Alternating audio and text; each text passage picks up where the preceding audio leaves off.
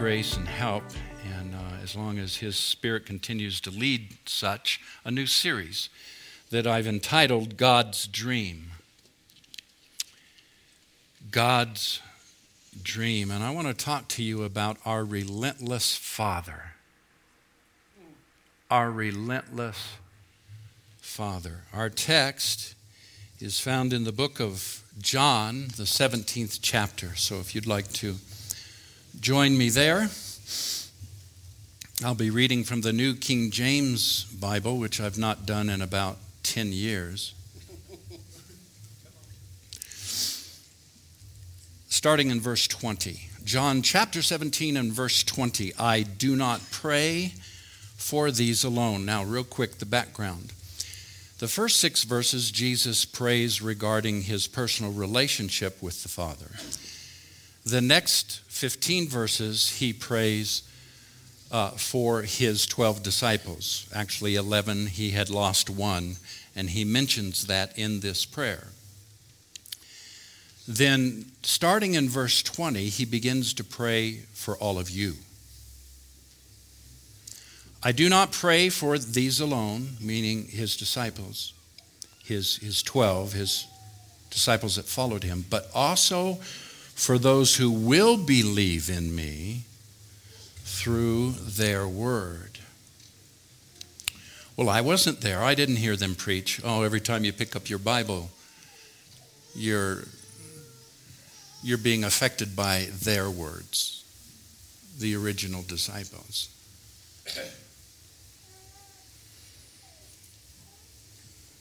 that they, say that's me.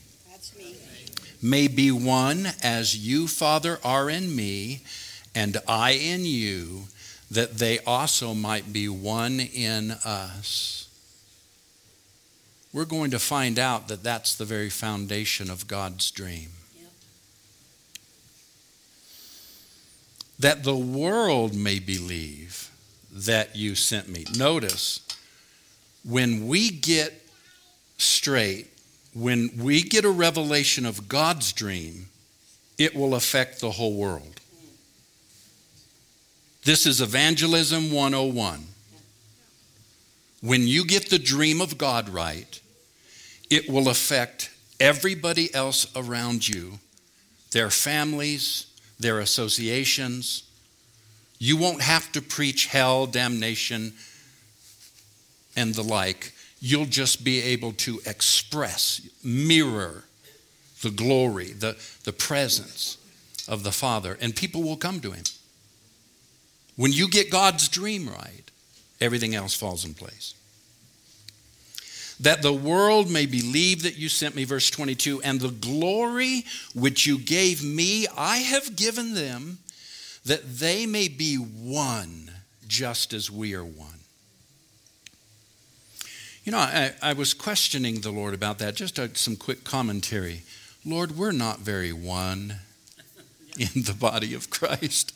I, I mean, the body of Christ, you know, there's a lot of gainsaying and bashing and, you know, stuff going on right now in the press and media and across our country uh, due to this recent election and, and how things are going and what side of that you come down on. Hey, folks, that's nothing compared to what's been going on in the body of Christ for hundreds of years. Divisions, splits, things we say against each other, judgments, unloving things. And here Jesus prayed that we would be one. And then the Holy Spirit spoke to me and said, I'm not talking about opinions. I'm not talking about doctrine. I'm talking about what God did in Jesus for all humanity when he made them one. Verse 23 We are one in them, and you and me, that they may be perfect in one, and that the world may know that you have sent me, and that I have loved them as you have loved me. Do you know that Jesus loves you as much as he loves the Father? Yep. Yes. Pause, consider. Jesus loves you as much as he loves his Father God. Wow.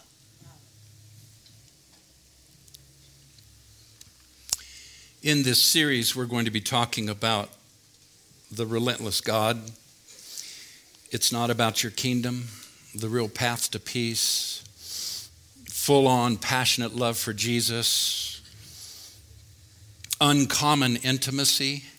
These are some of the titles that the Holy Spirit's been breathing. This series is built around the idea that to discover your true passion, purpose, and fulfillment in life is not wrapped up in chasing your dreams, but in reflecting and fulfilling His.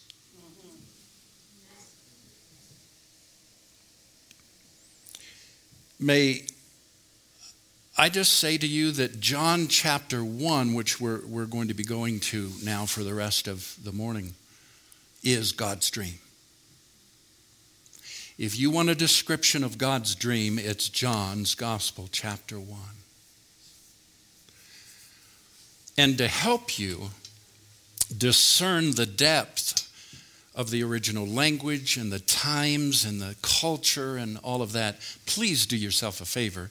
And this week, download the Mirror Bible app. Now, do yourself a favor.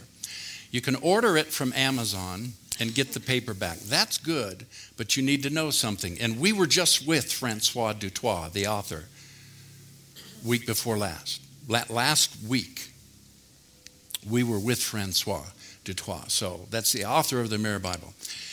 And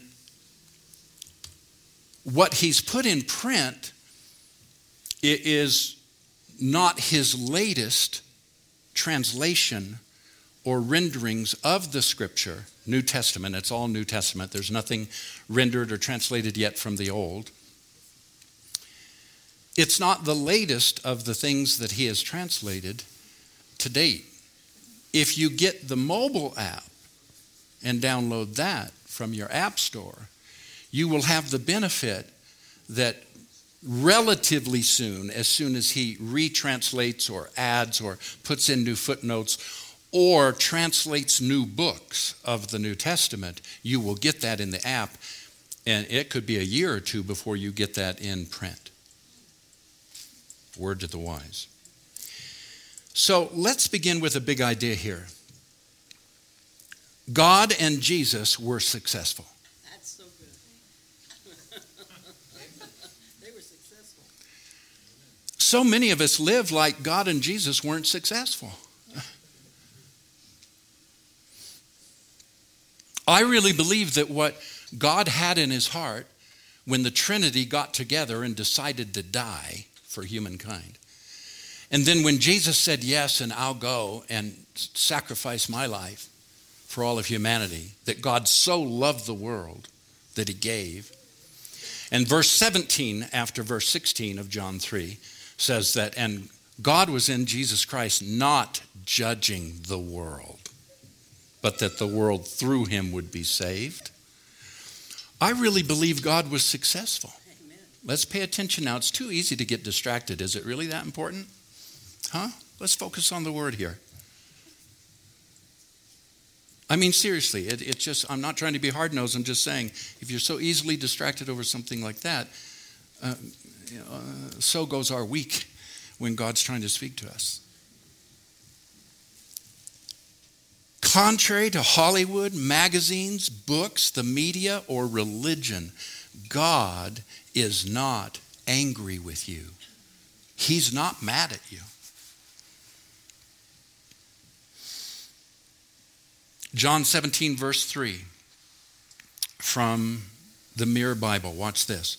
This life of the ages invites them to engage in the inexhaustible adventure of knowing you, the only true God, and Jesus as the Christ. Have you ever reached a place in your walk where you felt like, Christianity was becoming boring. Reading your Bible was just, you know, it was everything you could do to get to it. And, and uh, maybe you didn't even want to go to church. Whenever you are feeling that, you've come to a place of flesh that now is outside of glory and the revelation of your true identity in Jesus. Because if we really have an identity of who we are in Christ, this thing is inexhaustible. You will never reach a place where you so know the Bible, are so familiar with church and worship, are just so familiar with Christianity that it becomes boring. Some of these songs this morning, all right? I mean, it, it, the first one was 25 minutes, but I mean, how many times have we heard that song? And yet this morning, it was fresh. This morning, God was speaking something to us fresh. It's inexhaustible what happens in our lives when the Holy Spirit comes and illuminates something He is saying from the Bible, something He wants to tell you in your walk that day. You may have heard it a dozen times before, but the Holy Spirit illuminates it and makes it fresh. It's inexhaustible, this knowledge of God. And so, verse 3, Jesus is praying. This is a prayer he's praying. And he says, This life of the ages invites them to engage in the inexhaustible adventure of knowing Christ. Kevin knows a little bit about this word adventure because he's been building for the last several years a, a business for especially young people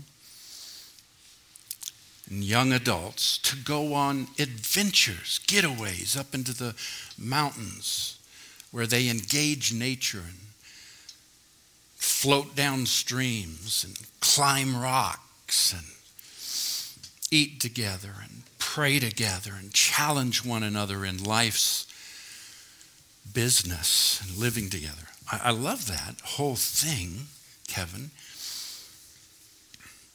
But imagine that becoming boring. Imagine that becoming just so so. Not really interested in going with Kevin this year because it, it's just, you know, we've done this a dozen times before. I, I know what he's going to do, I know what he's going to say. See, some of you do that with church service. I know what it's going to be like. You know, I know who's going to be there. You know, pa- Pastor, uh, you know, he's okay, but, you know, we need a fresh revelation. We need something newer, fresher. And that's, that's when you got to stop and realize Something's got to be adjusted in your revelation of this inexhaustible adventure that comes from knowing the Christ, really knowing Him. Last week, I shared a verse of Scripture with you that I want to return to real quick as we're setting the stage for the rest of the morning. You say, wow, this is just your intro? Yeah, somewhere in here we're going to stop and go home, but we're, we're good for now. I've got a little bit. Listen to this. Watch this now. Listen. I think we're going to have it on the screen, aren't we, Jeff? Luke? Okay. It's already up there, isn't it? So they're already reading ahead, aren't they? So what that means now is you're going to read it out loud with me. Would you? Okay? Ready? Read. For the Son of Man has come to seek and to save.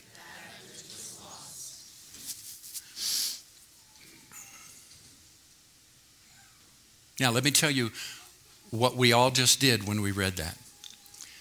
Jesus came to save me. Doctrine, theology, Bible, Sunday school. Right? Let's say it again. Ready? Read. For the Son of Man has come to seek and to save that which was lost. That doesn't say, Jesus loves me, this I know for the Bible tells. It doesn't say that. It also doesn't say that Jesus came to save you. It says specifically that he came to seek and to save that which was lost, not those. There's a difference. Now, I submit to you that that which was includes those who were, but that which was is a whole lot bigger than those who were. Something happened when Adam and Eve turned over, abdicated in the garden. Something happened. that changed the entire universe. It was cataclysmic. That entrance of evil, that entrance of, listen, more importantly, it, you know, we get all hung up in this serpent appearing and tempting them with an apple and, you know, talking to the woman and deceiving her and, and you know, then they fell. And, and all of that's a lot of Sunday school and it's, a, it, it reeks with religion and a, and a lot of it's, you know. Did, did you know that the serpent that appeared there walked on two legs, by the way? He was upright. Remember the curse? When God cursed the man, cursed the woman as a result of the sin, and then cursed the serpent, he cursed the serpent too. What was the curse on the serpent? From now on, you are going to. So, from before that, he, he wasn't crawling, he walked upright. He was an incredible, beautiful creature that the idea, the seed thought came through. Listen, has God said he knows you lack something and that you still need something, and it's in this tree. What was the tree called? The knowledge of good and both good, the knowledge of good as well as the knowledge of evil. And so we, even as believers today, in our religious selves, spend our lives judging everything and everyone by whether or not it measures up to a moral list of good. And therein is the whole basis of the fall. Satan got Adam and Eve to question their identity, to tell them they were incomplete, and that their completeness would come by judging good and evil. That was the birth of religion. And Jesus came to seek and to save that which was lost. To completely do away with religion, to do away with judging things on the basis of good and evil, and to bring us back into oneness with the Father where we just live out of His Spirit daily, walking in His life, walking in oneness with the Father.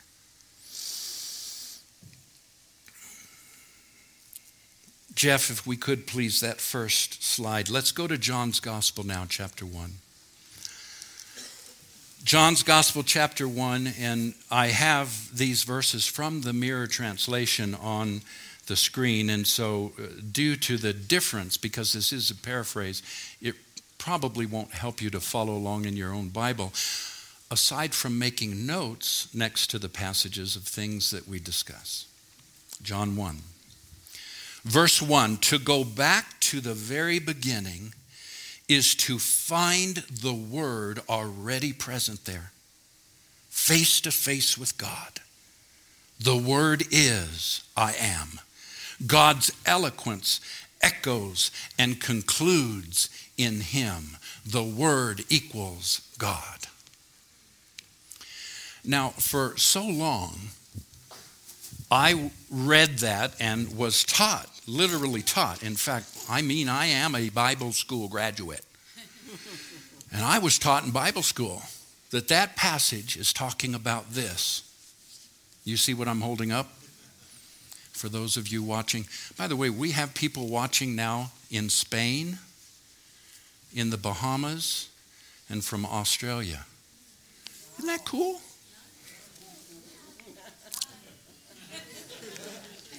However, this verse 1 is not talking about this. This did not come until 350 years after the death, burial, and resurrection of Jesus. And yet, verse 1 is talking about where? Thank you. I'm not trying to trick you. In the beginning was the, not the Bible, Jesus. Jesus himself stood face to face with the Father in the beginning. And there, there was this holy divine dance going on. It was three dimensional Father, Son, and Holy Spirit. And he created Adam and Eve out of that desire to fellowship with a being and insert that being into the dance. And they took themselves out of the dance by questioning that everything they needed wasn't in the dance with the Trinity. It was something else, something else they needed. And they believed a lie. Do you understand that when the scripture says in Luke that he came to seek and to save that which was, it's not just a personal salvation message. He's talking about restoring all of human creation back to the dance with the Trinity that began before the ages, before there was ever a Bible. Before the Bible ever told you about Jesus and that you needed to receive him and, and, and that all who call upon the name of the Lord shall be saved, in the heart of God, he saw you. In God's mind, he planned for your existence and said, I'm going to send my son to redeem them back into the divine dance with Father, Son, and Holy Ghost. Mm. Now you can see why I've been dreaming.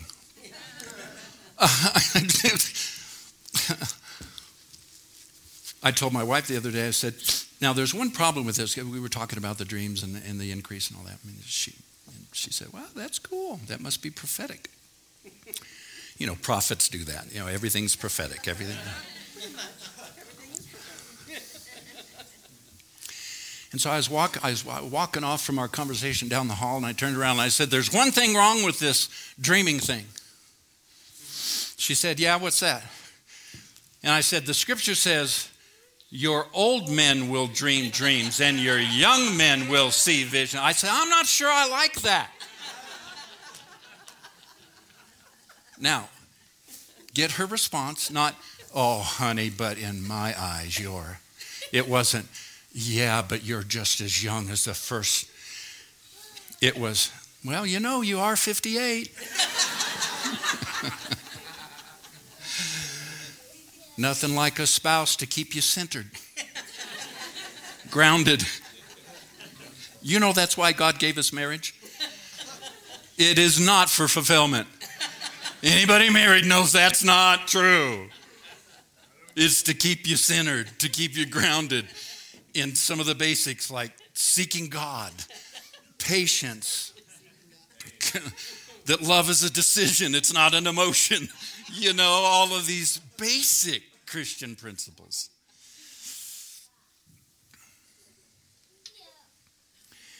You, you see, I, I think we have this idea that the incarnation of Jesus is when he began.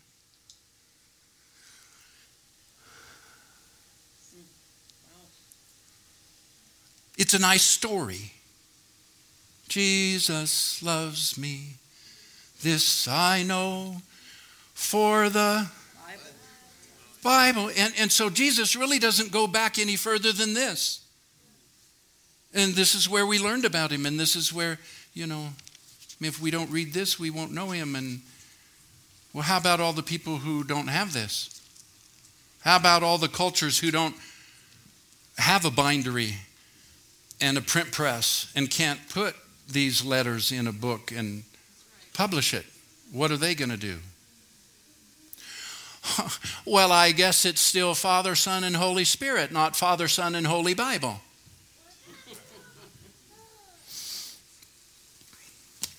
and I love my Bible, and I'm a conservative, and I'm an evangelical, and these words are truth. They are the foundation and basis of all we believe and practice. We'll never get away from that. But, dear ones, there is a Holy Spirit. And He leads us to the Christ. And He reveals to us our identity through Jesus. And He teaches us all things, even when there wasn't a Bible. By the way, that was written in a letter. He will teach you all things before it was ever bound and put in what we call a Bible. The truth existed. The Holy Spirit's going to lead you and teach you in all things and remind you of what I have said to you.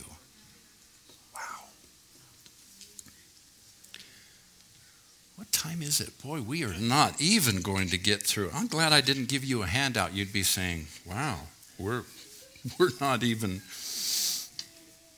We're on verse 1. See, Jesus said, Before Abraham was, I, am. not I was.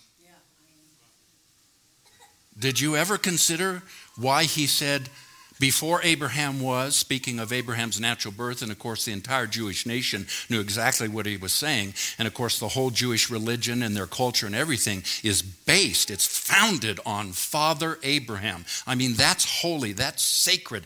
And Jesus went right to it and challenged it in the deepest way he could and said, Before your father, before your religious system, before all that you hold precious and believe about God in Father Abraham, before that was, I am. And they knew exactly what he was saying when he said that was not a mistake. That's not a syntax error. You know, that's not punctuation. That's not, whoops, hit the wrong key on the computer. He was saying the name of God because when God came to Moses, what did he tell him? Moses said, What am I going to tell Pharaoh? When I go and, and say and request, I want to take our people, we're leaving here. Who do I tell them sent me? and do you remember what God said to him? Tell him, I am.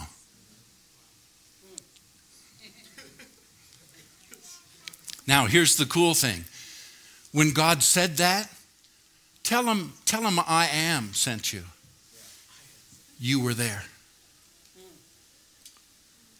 You were there. You were, you were right there. In Christ, in God's heart, in God's mind, you were part of the I am. See, before something can be lost, it has to first belong. Oh, we'll go there later. All right. All right, verse 3. The Logos is the source, everything commences in Him. He remains the exclusive parent reference to their existence. There is nothing original except the Word. The logic of God defines the only possible place where humankind can trace their genesis. That is the Word. And, so, see, we're not talking about Jesus loves me, and human birth and all of that, because human birth alone only gets you, I didn't really want this kid. Get you, well, I wish you were like your sister. I wish you were like your brother. Anybody, huh? Anybody raised with that? You know what that is? Judgment, living out of the tree of the knowledge of good and evil. And when you when your whole basis for your identity is in your natural parenthood, I mean, it's no wonder we grow up with such brokenness in our lives. My identity is not tied to my parents. My identity is tied to I am. I began back with the I am. I flow out of his loins. Verse 9 tells us about a new day for humanity. Uh, get this tape. It'll get, get this. It'll be up on the internet. Re-listen to it because you're not going to get it all this morning. Verse 9 A new day for humanity has come. This is Jesus. A new day. Remember, we're talking chapter 1 of John is the dream of God. A new day for humanity has come. The authentic light of life that illuminates everyone was about to dawn in the world. So, what are we saying? This day would begin our calendar and record the fact that human history would forever be divided into before Christ and after Christ. Isn't that amazing? That this event determined the entire human calendar and has for all of the ages since, before Christ and after Christ. That's a pretty big deal. Jesus made a difference. I think Jesus was successful. I think God's plan worked. I really do. And the incarnation would finally make the image of God visible in human form. When, when, you, when you see Jesus in these pages, when you read about Jesus in these pages, you're reading about God. You're seeing God. You're seeing his character. You're seeing his exact DNA. You're seeing who God is. Verse 11 It was not as though he arrived on a foreign planet, he came to his own yet his own did not recognize him. How many of you know the earth is the Lord's and the fullness thereof, and everything on the earth belongs to the Lord?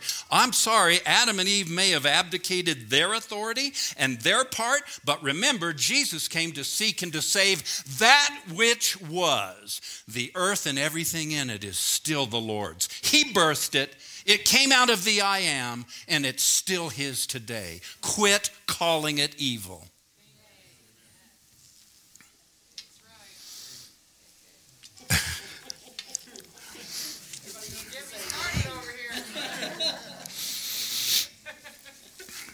I,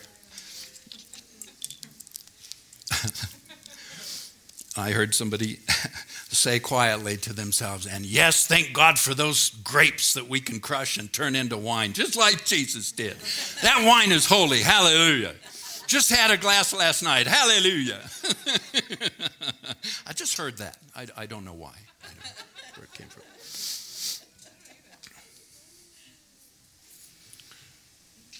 Now, in, in verse 11, it talks about those who would recognize him. They didn't recognize him. This word recognize means close proximity with the suggestion of union of place of residence, to have sprung out of the author or the giver. See, I used to always read that as they didn't recognize him because they were sinful and they didn't want him, and so they turned their back on him.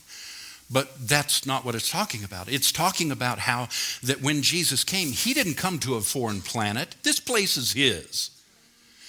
And the people that existed at that time that were on the earth didn't recognize him because they chose to believe their religious mosaic system over the revelation of the Christ. And so they couldn't possibly imagine God as a loving being who came to embrace them and bring them back into fellowship and into the design, divine dance with the Trinity. And they said, You are not of us. You reject our laws. You teach against our laws. So we reject you. And what they were rejecting is the very place of their origin. Verse 12 Everyone who realizes their association in Him, convinced that He is their original life, and that his name defines them, God gives them the assurance that they are indeed his offspring, begotten of him. He sanctions the legitimacy of their sonship. How many of you learned verse 12 in Sunday school? I mean, it was, and if you've ever evangelized, if you've gone on the street, if you've gone knocking on doors, if you've ever been in class 101 of how to share your faith, you learned verse 12, right? For as many, help me, King James, for as many as received him, to them he gave the right to become the children of God, even those who believe on his name. Problem Selah, Greek language, culture, revelation of God's nature needed. The word often translated to receive, as in to as many as received him, means to take into hand, to comprehend, to grasp, to identify with. This word suggests that even though he came to his own, there are those who did not identify with their true origin revealed in him. And like the many Pharisees, they behave like the children of a foreign father, the father of lies. You remember when Jesus called Satan the father of lies? You are like your father, you're behaving like your father, the father of lies, but that wasn't their origin. Their origin was that of the begotten. They were begotten of God, but something happened that ripped them out of the divine dance, that took them out of the loins of God, and Jesus came with the prophetic ver- uh, word I have come to seek and to save that which was lost. Neither God's legitimate fatherhood of mankind nor his ownership is in question here. Mankind's indifference to their true origin is the problem. This is what the gospel is all about, dear ones. This is the good news with clarity that Jesus came to redeem that which was, which includes those who were. So Jesus has come to introduce mankind to themselves again. Humanity has forgotten what manner of person they are by design. You see, we forget what manner of person we are by God's design. And so we call ourselves evil. We call ourselves ashamed. We call ourselves unworthy. We call ourselves beneath. We call ourselves ungifted. We call ourselves not able. Remember Numbers 33 or chapter 13, verse 33? We are like grasshoppers in our own sight, and so we were in theirs, and they didn't go up and possess because they didn't believe in their original design. The word to become children, here in verse 12 when it says, To as many as received them, to them he, be, he gave the right to become the children of God. That means to generate. Now, this is important because many translations translate this verse in such a way that it suggests that God's ability to make us his sons can only work or be in response to something we have to do first to trigger God into action. We learned last week regarding the covenant that God cut with all of humanity, the promise, as we called it doesn't rely on me. In fact, when God got ready to cut that covenant with Abraham, what did he do with Abraham? Put Abraham to sleep, and God Himself walked through the animal parts, cutting a covenant with Himself. So that it wouldn't depend on you, your faith, your good works, or anything else. Our relationship with God, our redemption back into the divine dance, has nothing to do with my moral behavior or even in me saying the prayer. How many of you were taught you need to say the prayer? well, even Paul didn't preach that. Nowhere in the Pauline gospel can you find where you need to repent and say a prayer. Repent of all your sins, get out the list, go through them, and say a prayer. Paul said it this way If you believe in your heart God raised him from the dead, and you confess with your mouth, Jesus is my Lord,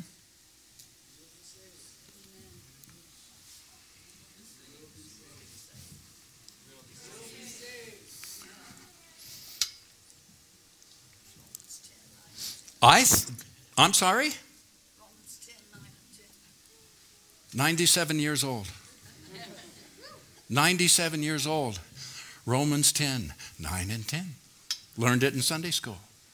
Learned it in all our religious services. But we also attach things to that now.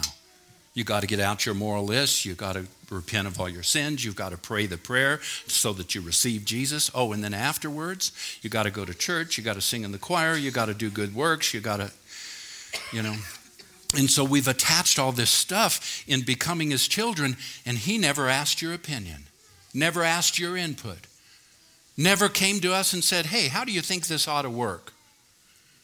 He made us his kids. He redeemed what was lost and did it with glory. Well, I don't know about you, but this just, I could park here, I think, the rest of my life and just keep studying just this revelation from John in chapter 1. Can you see can you see how God is chasing you? Can you see how God is coming and he's he's saying, you know, you you are you are why I am relentless. You are why I am chasing you. Thank you, brother.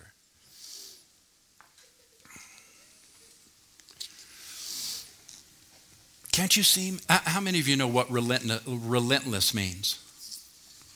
If somebody's relentless, what are they? Huh? Uh, driven. Okay. Pursuing. What else? Determined. Yeah. Never stop. Who else? If someone's relentless. Driven. Yeah, driven. Twice. Committed passionate. Why the Holy Spirit had us pray, you know, interrupt our dispassion. God loves you.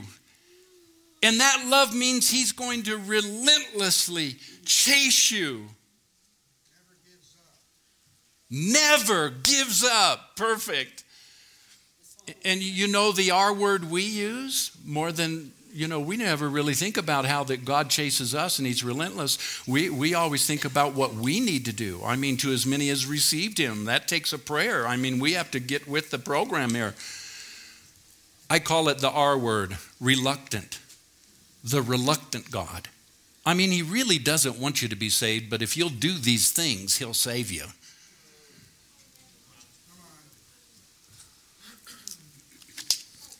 Okay, stick stick with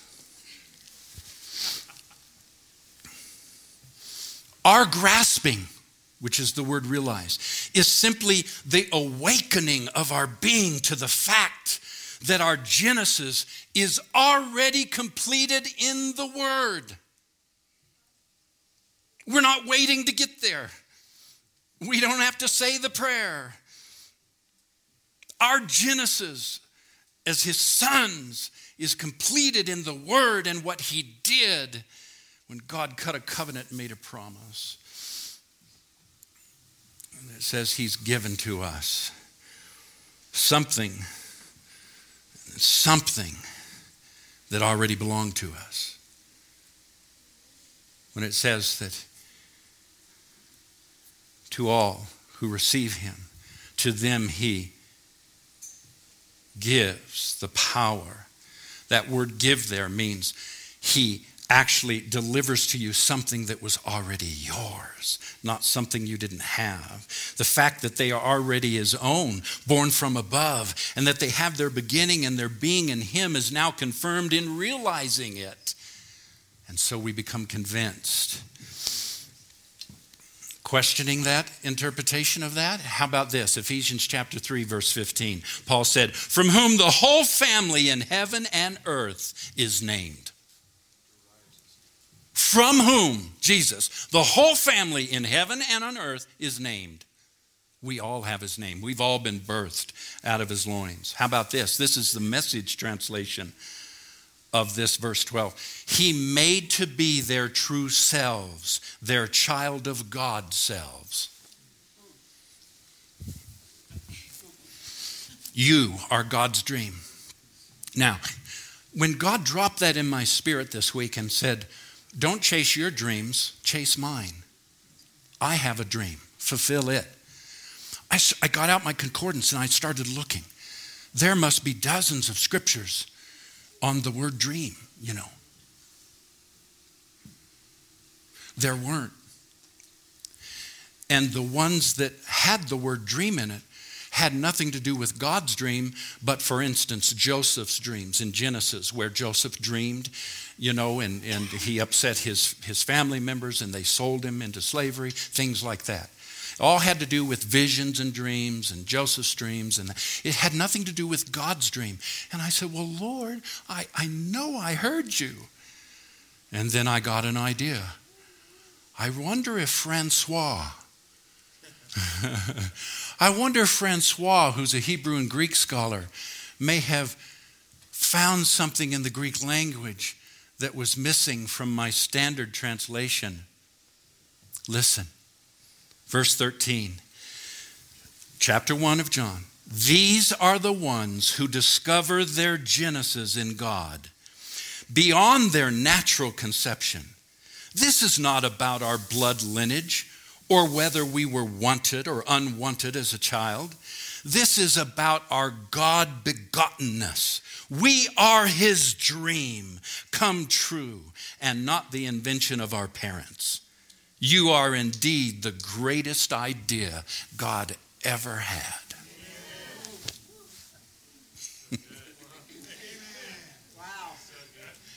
I don't know about you, but I want to fulfill God's dream. I'm not interested in chasing my own. I want to fulfill His. I think He was successful. Let's chase His dream.